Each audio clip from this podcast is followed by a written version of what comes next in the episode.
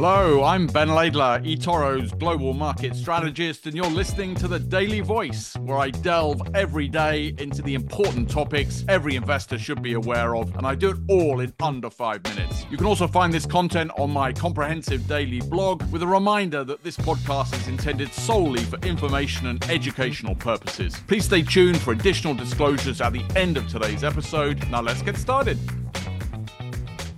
everybody. So, welcome to the Daily Voice. Our two topics today are firstly, can India take over from China in driving commodities? And secondly, the three things to know about the US's Dow Jones Index. So, firstly, we think China is still in the commodities driving seat. Commodities is the worst performing asset class this year, just as it was last year.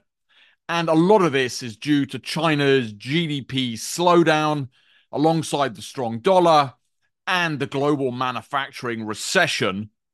Near term hopes are pinned on a bigger China policy stimulus from next week's two sessions Congress. But longer term, there are hopes out there that the rise of India will be the next big long term commodities demand driver.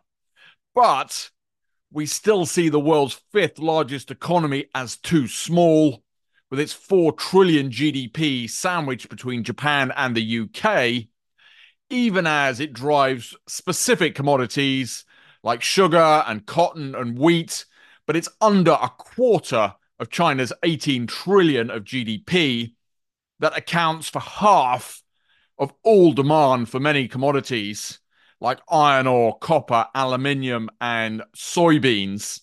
China's economic growth, even this year, will account for a huge 30% of all global GDP growth.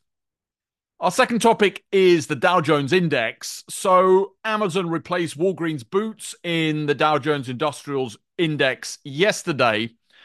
This just highlights, I think, three things that really make the Dow Jones stand out and are worth knowing. Firstly, it's one of the very rare price rather than market cap weighted indices, like Japan's Nikkei 225. This means that the higher a stock price is, the higher its index weighting, regardless of its market capitalization. So, United Health remains the largest stock in the Dow Jones with a 9% weight. It also makes stock splits, like last week's from Walmart, important as they cut the index weight. Secondly, it's a small index, there's only 30 stocks, and it's a value heavy one with a high dividend yield, and financials and healthcare are the biggest sectors. So it performs very differently to the tech heavy Nasdaq and S&P 500. And thirdly, it's by far the longest standing of the three main US indices, first introduced way back in 1896 and this has given it by far the highest name recognition of all the three, despite its odd makeup. So if you look at Google Trends, for example, there's nearly three times as many searches for the Dow Jones than there is for the S&P 500 and 10 times relative to the Nasdaq.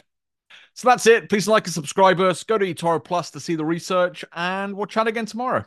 Thanks very much.